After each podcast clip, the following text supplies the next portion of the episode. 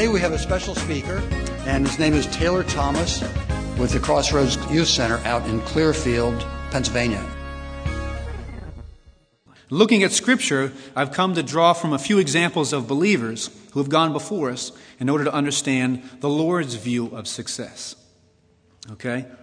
So I'd like to briefly try to do three things. I'd like to try to, one, define success, two, understand success as the Lord portrays it in Scripture, and three, address how we might walk in a successful manner. Okay? I'm going to try to work through these a little bit. Defining success. Now, it becomes tricky to define success given the reality because we live in a world where most people don't esteem God or value God's ways. God's economy is different than man's economy. God places a distinct value on persons, on individual people's lives, and the entirety of a person's life. As opposed to we, we often get as an expendable valuable uh, expendable value of measurable accomplishments. So a lot of times people may just be tossed around, seen as, you know, you're a number at work that accomplishes a task. If you can't fulfill that role, then I'm sorry, but you have to go. And so sometimes in the world around us, that's how we see things. Even in, even in the Christian world, sometimes we look at how many decisions have, have there been for Christ? How many baptisms have there been? Those sorts of things, which aren't bad things to look at and be able to um, be able to say, hey, praise God for these things that are going on. But God's economy is often different in terms of our individual lives and how we live things out. And so let me first, as we look at defining success, let me define sin. Okay? Then you'll understand how this definition relates to understanding success. Philosopher and theologian Ravi Zacharias says sin is a violation of purpose. I like that definition. Sin is a violation of purpose. Okay? So when a person rejects what God has intended for them or rebels against his ways, he or she is violating their God given purpose. So all of us have a God given purpose, God intended purposes. That when we reject them or we rebel against what the Lord's ways are, then we find ourselves sinning. We find ourselves violating what the Lord has for us. When we come to success, then, we find it must have something to do with God's intended purpose for a human life. Okay? So, number one, success, as we try to define it, is being faithful to God's intended purpose. Okay? Faithful to God's intended purpose. Faithfulness in ministry and faithfulness of a life of faith. Let me say that again. Success is being faithful to God's intended purpose, faithful in ministry, faithfulness of a life of faith. Okay? So, all circling around faithfulness. Number two, if you have your Bible, can open to 2 Timothy chapter 4. There's many passages that we could go through. Um, but I want to draw from Paul's experience in order to better understand success or faithfulness as the Lord portrays it using Paul's life example. So it says in 2 Timothy chapter 4 verses 6 through 8 For I am already being poured out as a drink offering and the time of my departure has come. I have fought the good fight, I have finished the race, I have kept the faith. Henceforth there is laid up for me the crown of righteousness which the Lord, the righteous judge, will award to me on that day. And not only to me, but also to all who have loved his appearing. So we take a step back. And Paul is writing his last letter to Timothy, his last letter ever. Okay, he's in prison. He realizes I've come to the end of my life, and he's about to die. And yet he's so confident He's so confident. He talks about how he has fought the good fight. He has struggled in this fight of faith. He has pressed forward.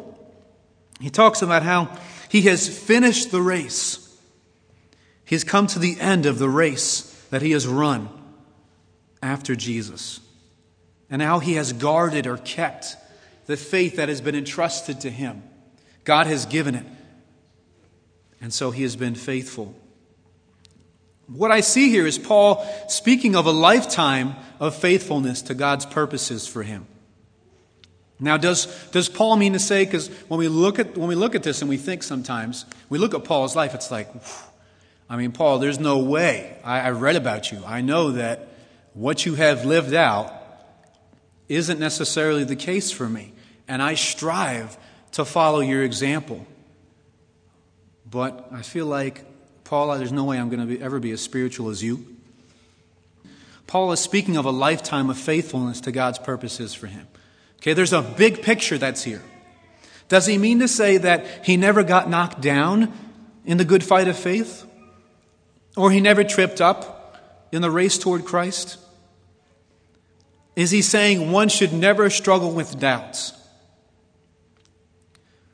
So we look at it, and I don't think that he is. What are God's intended purposes for you and me? I think people often ask a similar question as we kind of as we think about what God's will is for our lives, what God's purposes are. People will say, What is God's will for my life?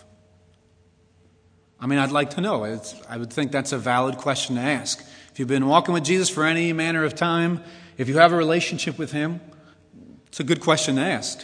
God, what's your will? What's your desire for my life? How is it that you want me to walk? And so, I think that that's probably a good question to be able to step back and say, okay, we often want to know the specifics.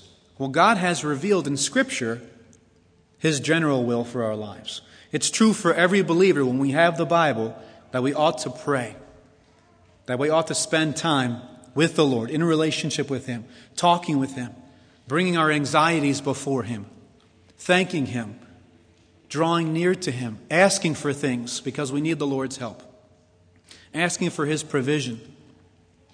We ought to be sharing the gospel at some point or another, being able to try and build relationships in which we're being able to communicate who Jesus is. It's true for every believer. It's true for every believer that we should be seeking to give from what God has provided for us and our resources. We should be singing to the Lord, giving Him praises. Okay, there are things that are God's general will for every Christian. It's true, no matter how young or old you are, in the position you are, there are certain things that are just true. And I believe that if we are asking ourselves, well, what is God's will for my life? And we're looking for specifics, how are we doing with being faithful in the things that we already know to be true. When Scripture speaks about certain things, am I praying for those who persecute me? Am I seeking to love those who hate me? Those are some things that are generally spoken and yet are true. And I believe God says that if we're faithful with little, He'll entrust us with more. And so we have to first ask God, what is what is your will generally speaking in my life? So God's intended purposes for you and me are laid out in Scripture. The same thing that was true for Paul. It's just that he was given specific tasks at a specific time where he had to walk that out in a way that might be different than the rest of us here today. And that's okay. That's the beauty of being in Christ. We all have a different role within the body. We don't have to look at somebody else and live up to their standard or compare ourselves to them in a way of feeling condemned or esteeming them more than anyone else. We can look to the Lord and say, God, you see me as your son, your daughter. You are, you are excited about my life. You desire to me walk in faith. You believe in this thing, my life of faith, more than I believe in it for myself. And so, God, thank you. Let me walk faithfully in what you've called me to do. So we wrestle with what that looks like, the specifics of following after Jesus in the body of Christ. So when Paul spoke of a lifetime of faithfulness, he didn't say anything about how many people made decisions for Christ. He didn't say anything about pensions and retirement. He didn't talk about popularity and prestigious education. All of those things can be fine. But Paul wasn't speaking in regard of those things. Which brings me to the third thing that I wanted to address with regard to success. how we might walk in a successful manner. I want to paint a broader picture and then hope to stir up some specifics for you to think through. So, a lifetime of faithfulness. If you look at verse 8, it says, Henceforth there is laid up for me the crown of righteousness, which the Lord the righteous judge will award to me on that day. And not only to me, but also to all who have loved his appearing. So, what's interesting is he paints this broad picture. He's like, listen, it's not just for me, Timothy. It's not just for me, believer, but for all who have loved his appearing.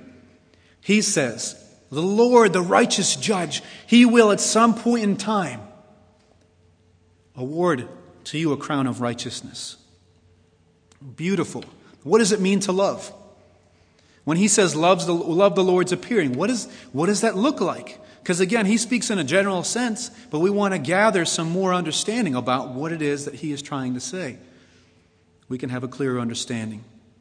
Well, this, the word love that we find here we try to go through some, some technical aspects of this. Love, it's a love of reason. Okay, the love that's spoken here, agape, I'm sure you've heard it before. Okay? It's something that is a, an esteem. It's not born from emotions. It doesn't just arise out of emotions. But there's, there's reasoning involved. There's a recognizing certain things. So with the believer, it means actively doing what the Lord prefers. With Him, by His power and direction. True loving is always defined by God.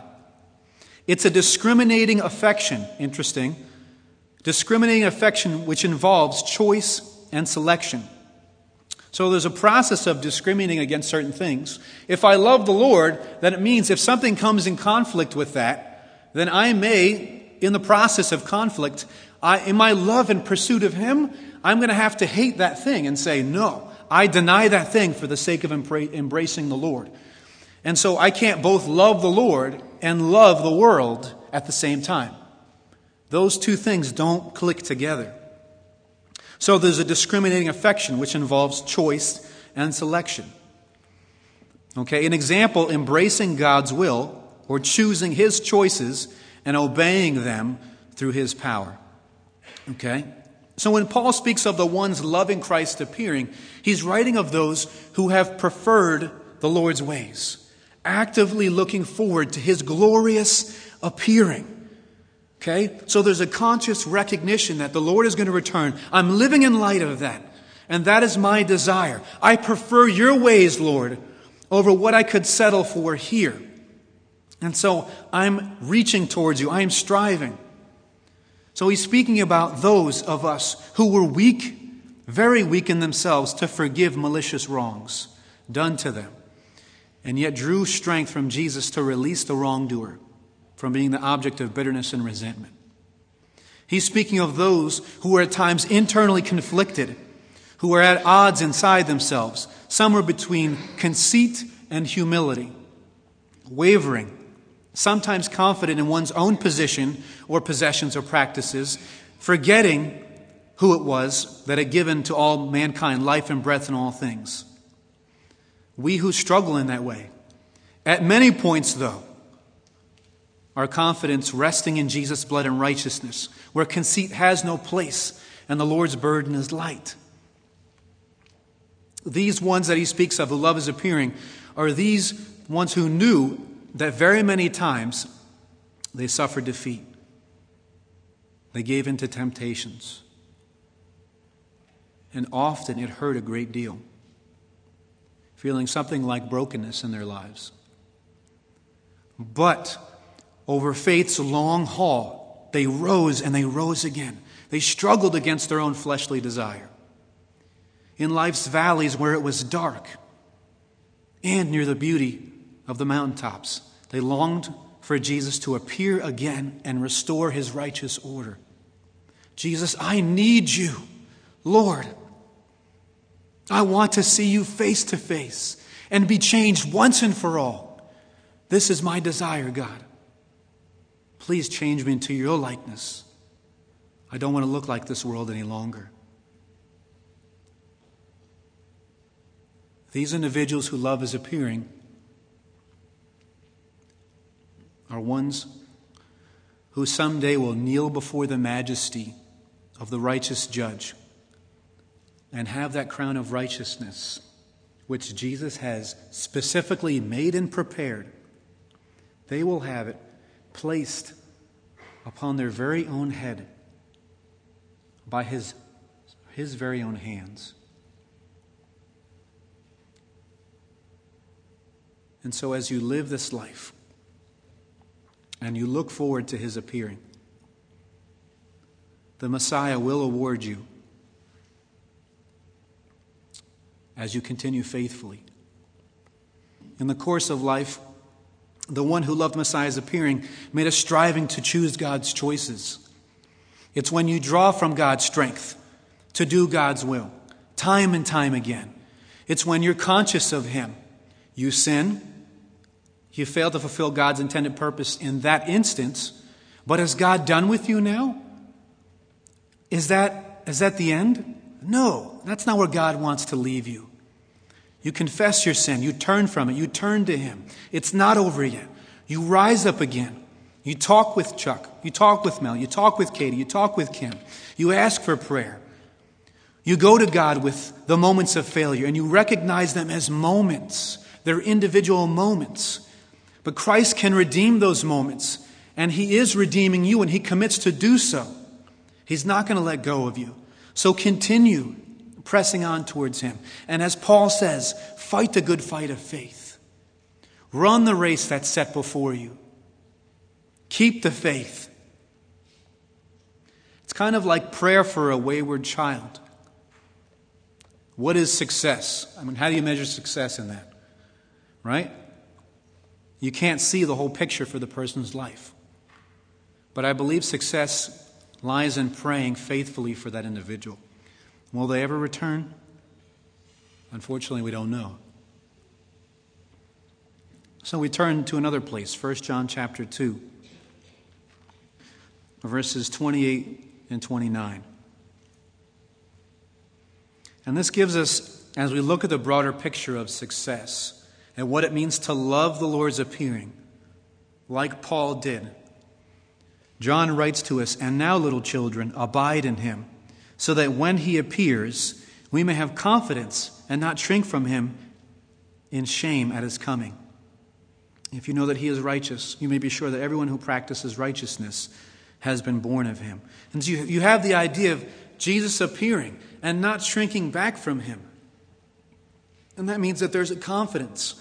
Well, where does that confidence lie? Where does it come from? Is it in hours of personal accomplishments? Is it in wealth or wisdom?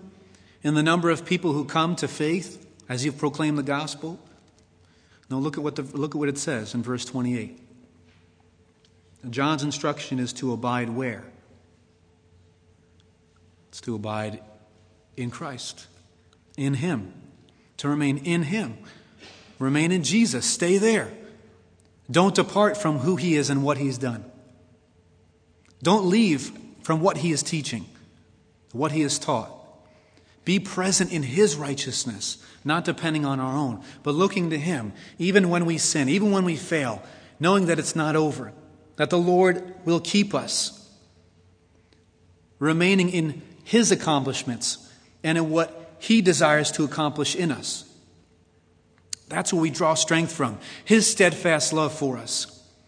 We bask in his attributes it's kind of like marveling in the riches of His grace. When I think about basking in His attributes as an aspect of abiding in the Lord, of abiding in Christ, sometimes it's easy for us to tell other people, and I'm sure you've heard this before, that Jesus loves them. But it becomes so often difficult for us to step back and say, Lord, you love me. And yet, that's the very place that God wants us to be, is to let the Lord love us, is to stop and bask in the reality that He loves us and that the riches of His grace are for us. His favor is for you. It's being in wonder at His great mercy, His holiness, or the reality that He is justice. Being able to stop and breathe and reflect on the Lord's attributes, on His character. So it's confidence in Christ and drawing from and yielding to His love, the love that He has for you and the love that He wants to demonstrate through you, That's what abiding looks like. And I think a life of faithfulness, a life of success, looks like from the day to day a life that abides in Christ. Sometimes it's hard to list all the specifics of what that looks like because there's ups and downs. There's sometimes falling on your face, there's making mistakes. There's really messing things up pretty bad, it seems like, and wondering how I'm going to recover from this. And yet, you repent, you turn to the Lord, and you find His forgiveness, and you begin again. And you remain in Him, and you say, Lord, you're all I've got. Let me be here with you. Let me, let me get up again. Let me rise again and try to continue on in faith. So, this is the broader picture of a lifetime of faithfulness from day to day. And then you have a faithfulness in ministry, which, as we think, sometimes we think, well, we're not all in ministry. maybe you've heard from, uh, from Chuck or you've learned over time that ministry actually applies to all of us. When you think of faithfulness in ministry, it applies to every single one of us. When we regard Paul's words to the Corinthian church, so 2 Corinthians chapter 5, verses 17 through 20. And so Paul says, Therefore, if anyone is in Christ, he is a new creation. The old has passed away. Behold, the new has come. All this is from God, who through Christ reconciled us to himself and gave us the ministry of reconciliation. There you go. You're all, you're all deemed ministers, okay? You have a ministry of reconciliation. And he says, that is, in Christ, God was reconciling the world to himself, not counting their trespasses against them, and entrusting to us the message of reconciliation. Therefore, we are ambassadors for Christ, God making his appeal through us. And so, faithfulness in ministry, it does relate to every single individual in here because God has placed you in the body of Christ. And if he has saved you, he has then sent you out. And now you have opportunity, having been reconciled to God. Someone made an appeal to, made an appeal to you. The Lord worked through them and you came to Christ. And now you have a responsibility, a privilege of being able to come to others and approach them with the message of reconciliation and see that they might come to the terms of surrender and loving kindness of the Lord and they might yield themselves and find mercy and grace. And so our faithfulness isn't based on the response. He doesn't say, well, you know, here it is, how many people come to Christ, and that's something successful. He talks about what our role is. And so faithfulness isn't based on the response of those we reach with the gospel. Okay? So as we try to press forward, and we think about the ministry that we have, that will look different for each of us in terms of how we work that out. But the Lord has called us to faithfulness. And God wants us to succeed. Every person that's in here, He wants you to succeed. Perhaps not in the way that we might think of success typically, but the way that the Lord views success. So that when you come to the end of your life, you can stare and look dead in His face and find eyes that look with compassion and grace and strength and say, Well done, my good and faithful servant. Enter into the joy of your master. Look at what all I have prepared for you. I've been waiting for you to come home. And so at that appointed time, the Lord will award you for your faithfulness. In the meantime, I want to leave you with 2 Timothy chapter 2, verses 11 through 13. And Paul says in the same letter we started with, he says, Hey, Timothy, listen, the saying is trustworthy. You can bet your life on this. If we have died with him, we will also live with him. If we endure, we will also reign with him. If we deny him, he will also deny us. If we are faithless, he remains faithful, for he cannot deny himself. And if the Lord has put his spirit inside of you, you have died with him. And he will, he will not deny the spirit he has put within you. He will not deny himself and the promises he has made. And now he's committed himself to you. You will live with him. And yet there's that aspect of enduring, that faithfulness that Paul talks about. Listen, Timothy, I have fought the good fight. I've run the race. I've kept the faith. And so for each one of us, enduring that faithfulness will be our success so that we will reign with him so that at some point in time God will give to us and we will reign with him in the millennium. He says, if we're faithless, he remains faithful. God will be faithful, even when we struggle and we lack faithfulness and it seems like it's barren. The Lord will remain faithful. And so when our team comes to the question of success, we try to be faithful week after week. We try to be faithful in sharing the gospel and taking time to sit with students, struggling through what it means to love. Sometimes it's really messy, it's really sticky. Why? Because I'm struggling in my own life. I'm wrestling with my own issues. And here I am with you now, and I'm not sure what it means to love you. Because I don't want to condone the way you're living, and yet at the same time, Jesus was so caught up that he was wrongly labeled as a friend of sinners. Someone who was, he was a friend of sinners, but labeled in such a way that he was spoken of in a negative connotation. And yet he spent so much time, and it was messy, it was sticky, but he gave of himself freely to love. And so we try to do that without compromising the gospel. And in your life, when you think about faithfulness, the Lord will remain faithful even when we're faithless. And so, as you minister, as you love the Lord, know that He will keep you. He will care for you until the very end. Let's pray. Father in heaven, I thank you. I thank you, God, for your faithfulness to us. You will never leave us, you won't abandon us. Lord, you are true. You are worthy. You're worthy of our faithfulness. I want to thank you that you understand our moments of faithlessness. I want to thank you, God, that you forgive and that there's an abundance of understanding, of grace, of compassion for us, for we who struggle. And at the same time, we can still be called those who love your appearing. We can still struggle in the fight of faith. We can still wrestle and run the race. Lord, thank you for this privilege, for this responsibility, for this opportunity that you give us. Wherever we find ourselves in the body of Christ, with whatever ministry you've given to us. Thank you that it's your joy, it's your desire to entrust us, Lord, as stewards, to be faithful in what you've called us to. Lord, and at the end of it all, You've prepared a place for us. And you will be faithful to bring us home.